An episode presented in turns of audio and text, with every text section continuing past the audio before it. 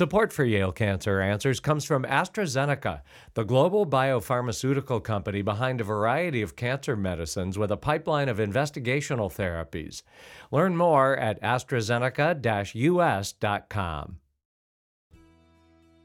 Welcome to Yale Cancer Answers with Drs. Anees Chagpar and Stephen Gore. Yale Cancer Answers features the latest information on cancer care by welcoming oncologists and specialists who are on the forefront of the battle to fight cancer.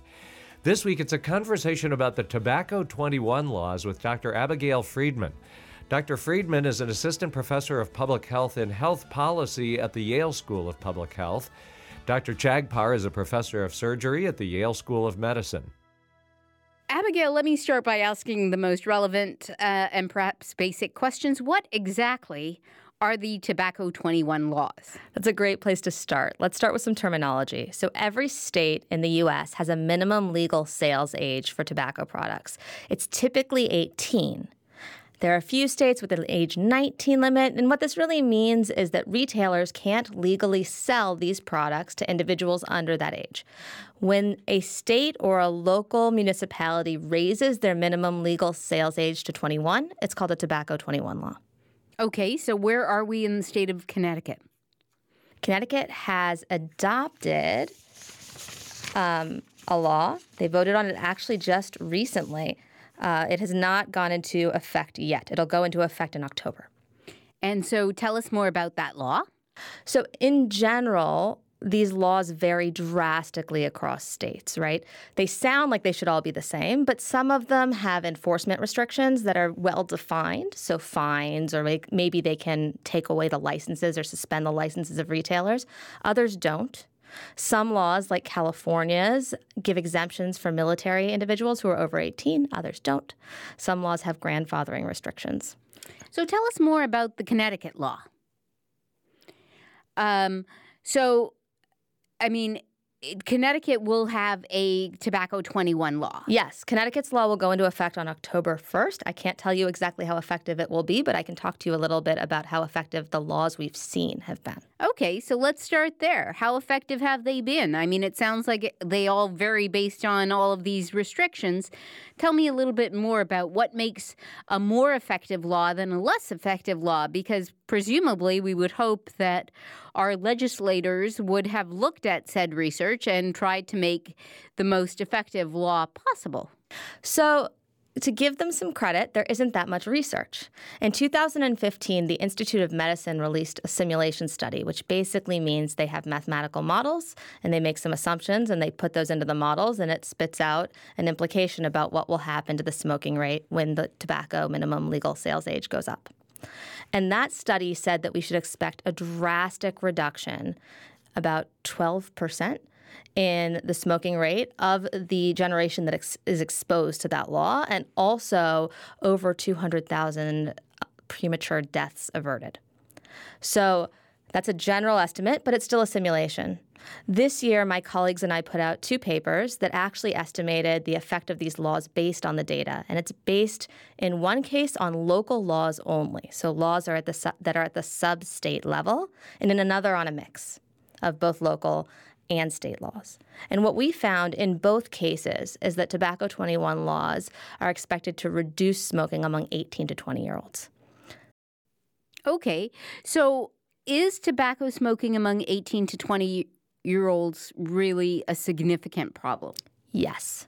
The vast majority of smokers take up smoking before age 21, and a substantive chunk of them do it between 18 and 20.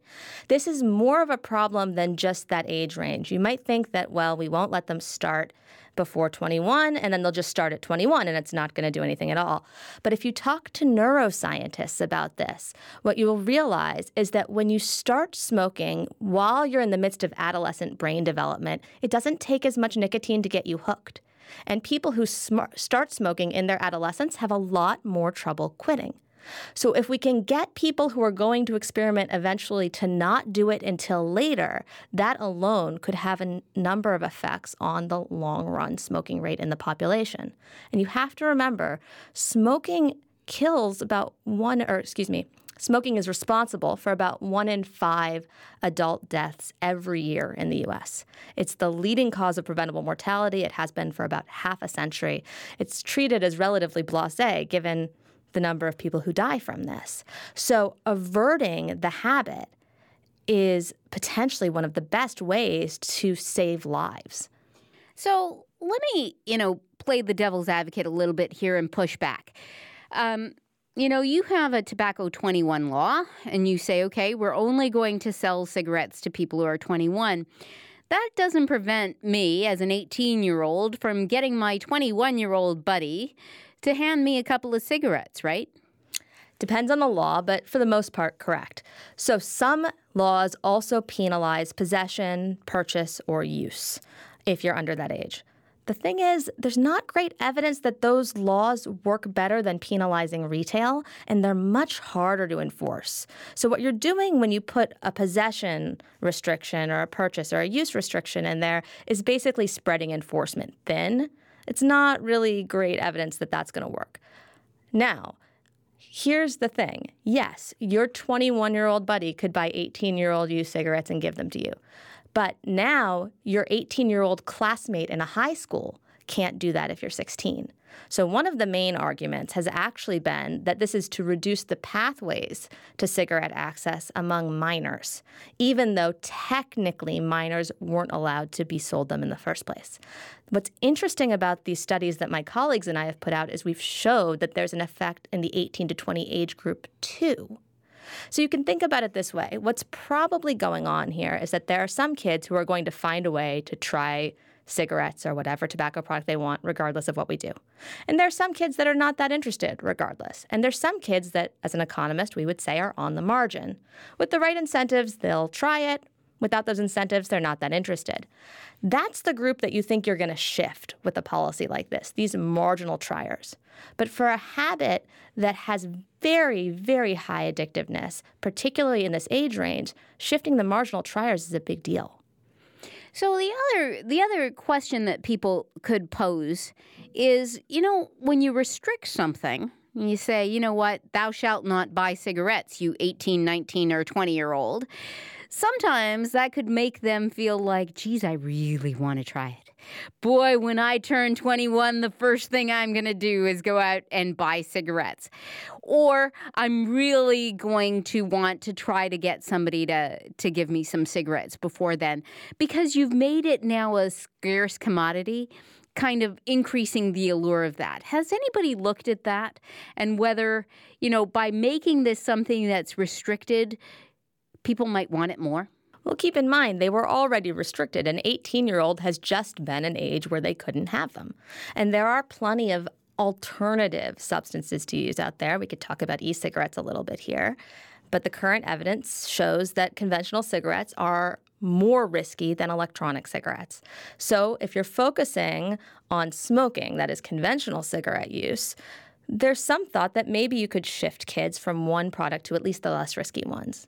Now, does telling kids they can't have something, something lead them to want to do it more? It probably depends on who the message is coming from. But the classic Tobacco 21 law, remember, it's not saying that you punish the youth, it's saying you punish the retailers. And the retailers have control over the flow of the product in a different way. So, if it's not a black market product, so we're not talking about an illegal drug, we're talking about a drug that for the most part comes through legal channels, at least at some point along the way, then penalizing the retailers, limiting their ability to profit, is actually a much more effective approach than trying to find each kid who's taking a drag off a cigarette. And so, fine, let's talk about retailers. First of all, how effective is the policy of actually holding retailers re- accountable for who they sell cigarettes to? I mean, you don't have necessarily a watchdog in every store making sure that they're carding everybody who's getting cigarettes. How how is that enforced and and how do we actually make sure that retailers aren't selling to anyone below the age of 21? Because if you can't really enforce it, is it really effective? So it depends on the state. Let's talk about the age 18 laws that we've had everywhere for a second. So, the FDA has authority under the 2009 Tobacco Control Act to actually enforce and run these essentially raids. They're not really raids to to simulate having someone go in who looks under the age of 18 to purchase in order to catch these um, failures to comply with the law. They don't have the authority, that is, the Food and Drug Administration doesn't have the authority for overage um, 17, so for 18 plus, which means that these tobacco 21 laws do need to designate some kind of enforcement, right? Because they can't rely on the federal government to do it. Some of the laws have done that. Some policies designate, and actually, what's interesting is it varies widely. Some of them designate police, some of them designate departments of public health, some of them don't designate anyone. And they haven't been on the books long enough for us to really test the difference in the efficacy between those different kinds of policies. Remember, the first Tobacco 21 law at the state level was Hawaii in 2016. They haven't been around that long, and a lot of the adoption, yes, 18 states have adopted these laws, but they haven't all implemented them yet. So we're still kind of waiting on that analysis. But intuitively, you're exactly right. If you can't enforce it, what do you think is going to happen? There are, beyond enforcement, also differences in the fines. So some states have minimum fines as much as $200, $300 for the first time a retailer is caught out of compliance. Some states have no minimum. Some states have fairly low maximums of about 100. Some states have no maximum. There's a lot of variation here. In the long run, I think it's going to be people doing the kind of research I do, which is looking at small local and state policy variation and testing the differences in the effects between them, who are able to pinpoint the evidence base here. But it would be a lot easier for states in 10 years to up the size of the fine by changing that in their legislation than to institute a new fine if they haven't actually put it in there in the first place as an enforcement option. So, tell us a little bit. I mean, have you looked at that? Is there a particular fine that people should be instituting where it makes a difference? Because certainly, if there's no if there's no minimum fine, and the maximum fine is hundred dollars or whatever, and you're talking about large retailers, your, you know, stop and shops, your Walmarts, your big retailers who sell tobacco products. You know, for them, a hundred bucks is nothing.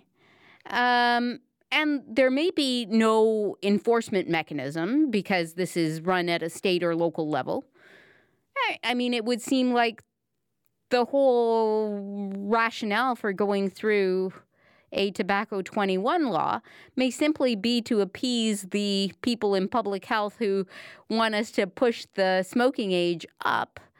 Uh, rather than actually having meaningful effects. So, tell us a little bit more about your research and whether these laws, A, are effective, and B, what are the aspects of the policy that make them more or less effective? Okay, so before I talk to you about the research, let me just add one thing. It's not just financial penalties. In some states, you can pull the license from the retailer entirely. So if the threat is $100 here, $100 there, sure, a large company may not be faced by that. If the threat is you won't be able to sell tobacco products at all, now that's a big question mark on someone's bottom line. So we're going to get into the whole aspect of what is really going to make these laws effective and more effective. Talking a little bit about, you know, you mentioned that some of these laws have been adopted but not implemented. So, how does that implementation actually correlate with outcomes in the long run? Right after we take a short break for a medical minute, please stay tuned to learn more about Tobacco 21 laws with my guest, Dr. Abigail Friedman. Support for Yale Cancer Answers comes from AstraZeneca, working to change how cancer is treated with personalized medicine. Learn more at AstraZeneca-US.com. This is a medical minute about lung cancer. More than 85% of lung cancer diagnoses are related to smoking, and quitting even after decades of use can significantly reduce your risk of developing lung cancer. For lung cancer patients, clinical trials are currently underway to test innovative new treatments. Advances are being made by utilizing targeted therapies and immunotherapies. The Battle 2 trial aims to learn if a drug or combination of drugs based on personal biomarkers can help to control non small cell lung cancer. More information is available at yalecancercenter.org. You're listening to Connecticut Public Radio. Welcome back to Yale Cancer Answers. This is Dr. Anees Chagpar, and I'm joined tonight by my guest, Dr. Abigail Friedman.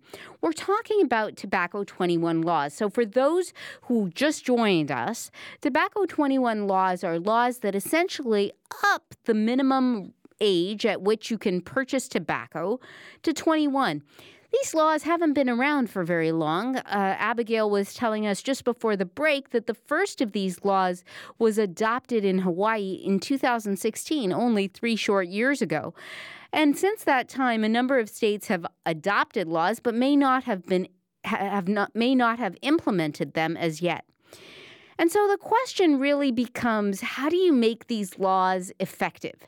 And there's been a real paucity of literature in that regard because these laws simply haven't been around as long. But Abigail, you have apparently been doing some empirical studies, some estimations, really trying to think about these laws and how we can make them more effective. Is that right?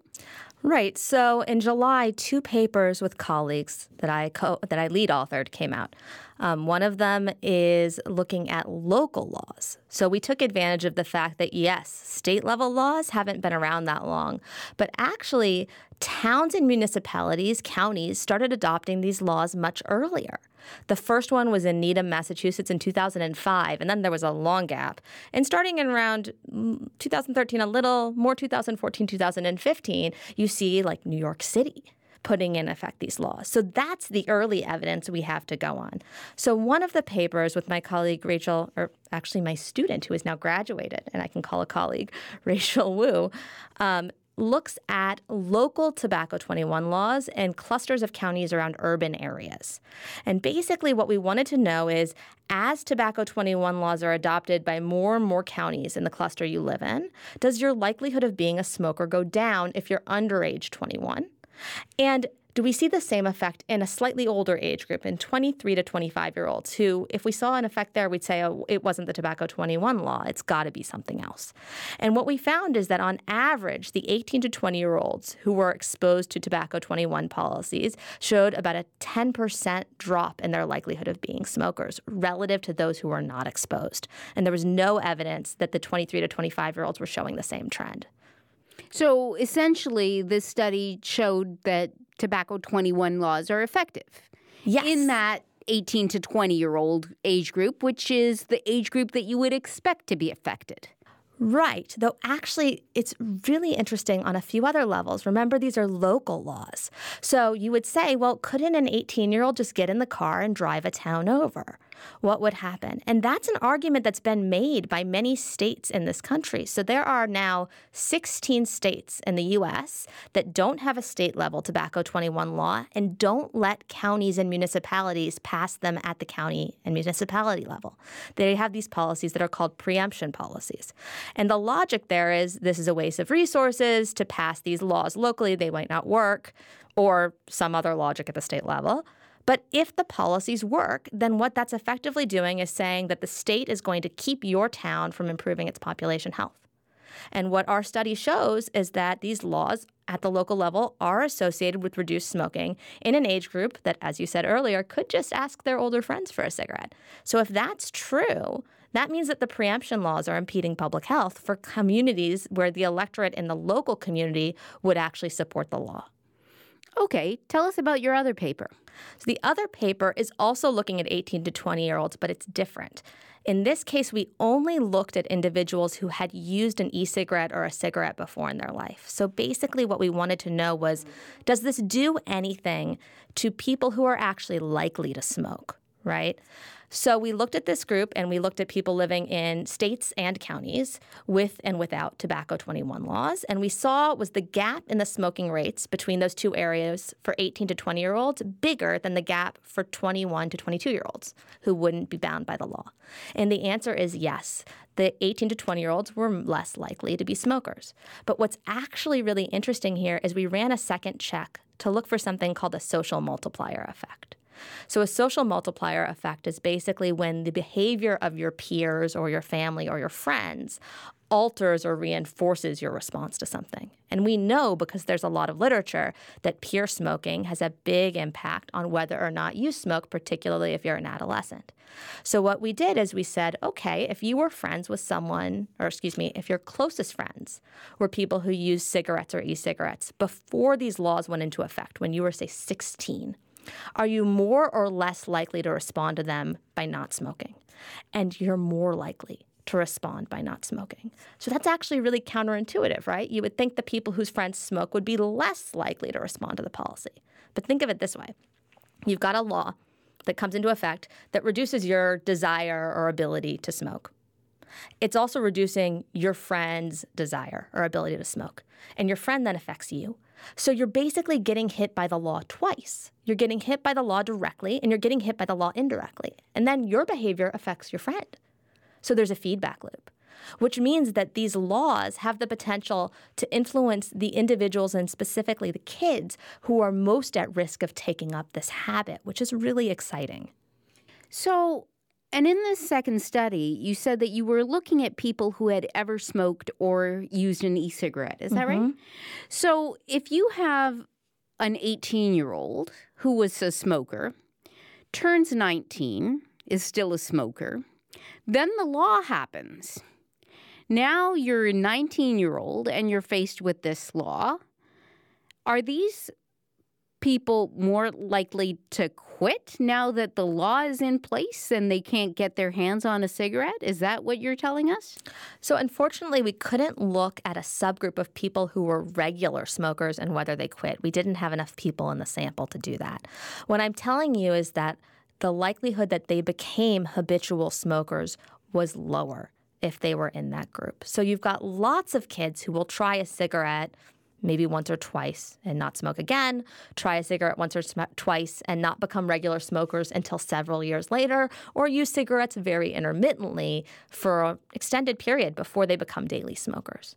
So that's the group we're talking about. These people who have experimented, who've shown a higher likelihood that they might eventually become habitual smokers. Do they actually become habitual smokers? And the answer is they're less likely to transition to habitual use if they're in an area with a tobacco 21 policy. And if they were habitual smokers, we don't really know whether they were more likely to stay habitual smokers or whether they too became less likely to be habitual smokers because now the number of cigarettes that they could get became less. So the habit had to kind of extend over a wider period of time. Yeah, we, we really don't know the answer to that question yet. And while I'd say that I'd like to know what the answer to that is, in the long run, we're going to have kids who aren't just exposed to this at 18, they're exposed to it throughout their entire childhood. So we won't necessarily be able to run that experiment clearly because we won't be able to look at going from not exposed to exposed anymore. We'll only look at people who've been exposed their entire childhood and then become not exposed when they hit 21 if this ends up implemented more broadly. So, in your studies, I mean, before the break, we were talking a little bit about nuances of various legislation. Some legislation that is enforceable, some legislation, the majority of which it sounds like is not enforceable, at least on the local or state level.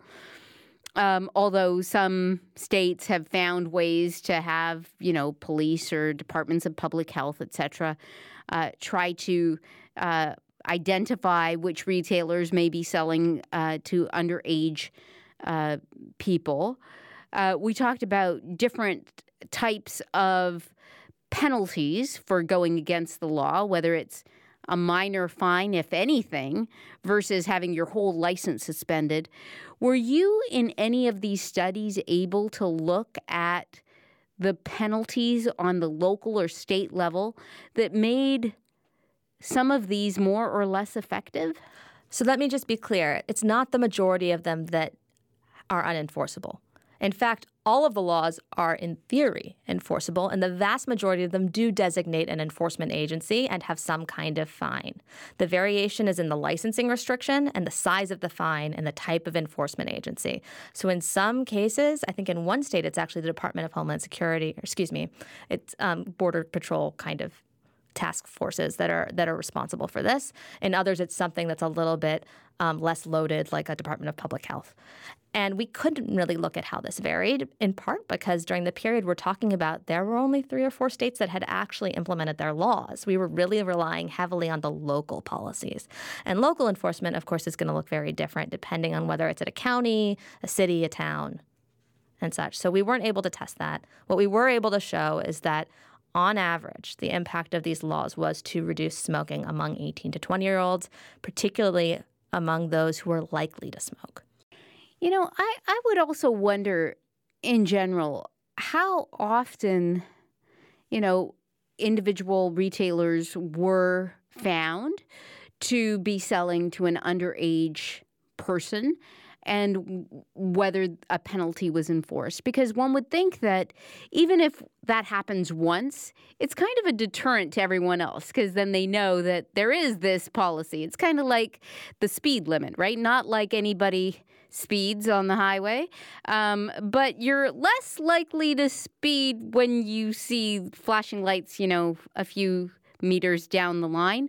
Um, magically everyone now follows the speed limit, right? um, so, so I wonder whether the same kind of thing applies uh, in these tobacco enforcement laws. Well, this gets back to what I said earlier about the issue of the FDA not being able to enforce laws that affect non minors for tobacco control. Prior to these Tobacco 21 laws, most states had a tobacco minimum legal sales age of 18. So the retailers couldn't sell to anyone under 18, but 18 et cetera, could buy. And that could have been followed through by the FDA. There are enforcement options through the FDA for that. But when the law went up to 21, it's not clear whether the retailers will have processed that it's got to be a different kind of enforcement or that to the extent that this was federal officers trying to go and check whether or not people were complying that that was not going to be funded or followed through on for the 19, 20 year olds. If the retailers haven't processed that, they may be acting under their prior probabilities based on the under 18 enforcement.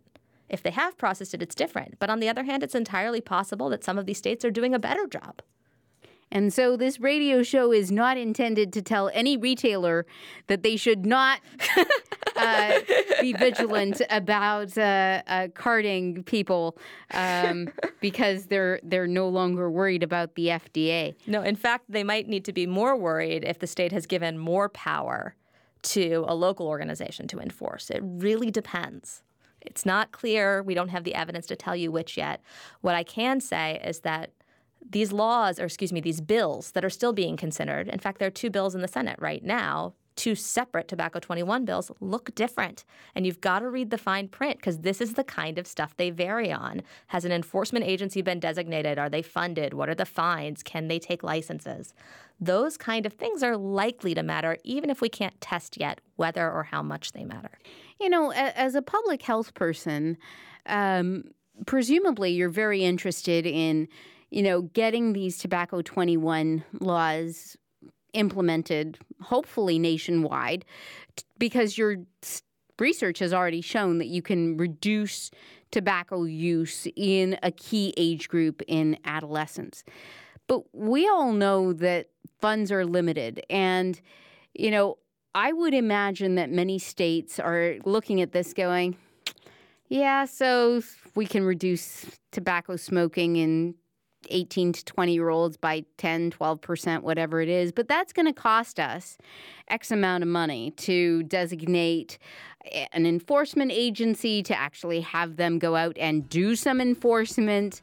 Um, we may or may not collect any revenue from it, depending on what these fines are like and how compliant people are. Is it worth it? You know, if what you care about is revenue dollars at the end of the day and not saving kids' lives, that might be a valid question. But I actually think the states uh, that are being kind of slowed down are being slowed down by a similar question, which is what will this do to our tobacco tax revenues? So I've actually seen documentation lobbying against state bills where people call into question the revenue effects. And I think the money is something people are very concerned about, but you got to think about the lives too. Dr. Abigail Friedman is an assistant professor of public health and health policy at the Yale School of Public Health. If you have questions, the address is canceranswers at yale.edu, and past editions of the program are available in audio and written form at yalecancercenter.org. We hope you'll join us next week to learn more about the fight against cancer here on Connecticut Public Radio.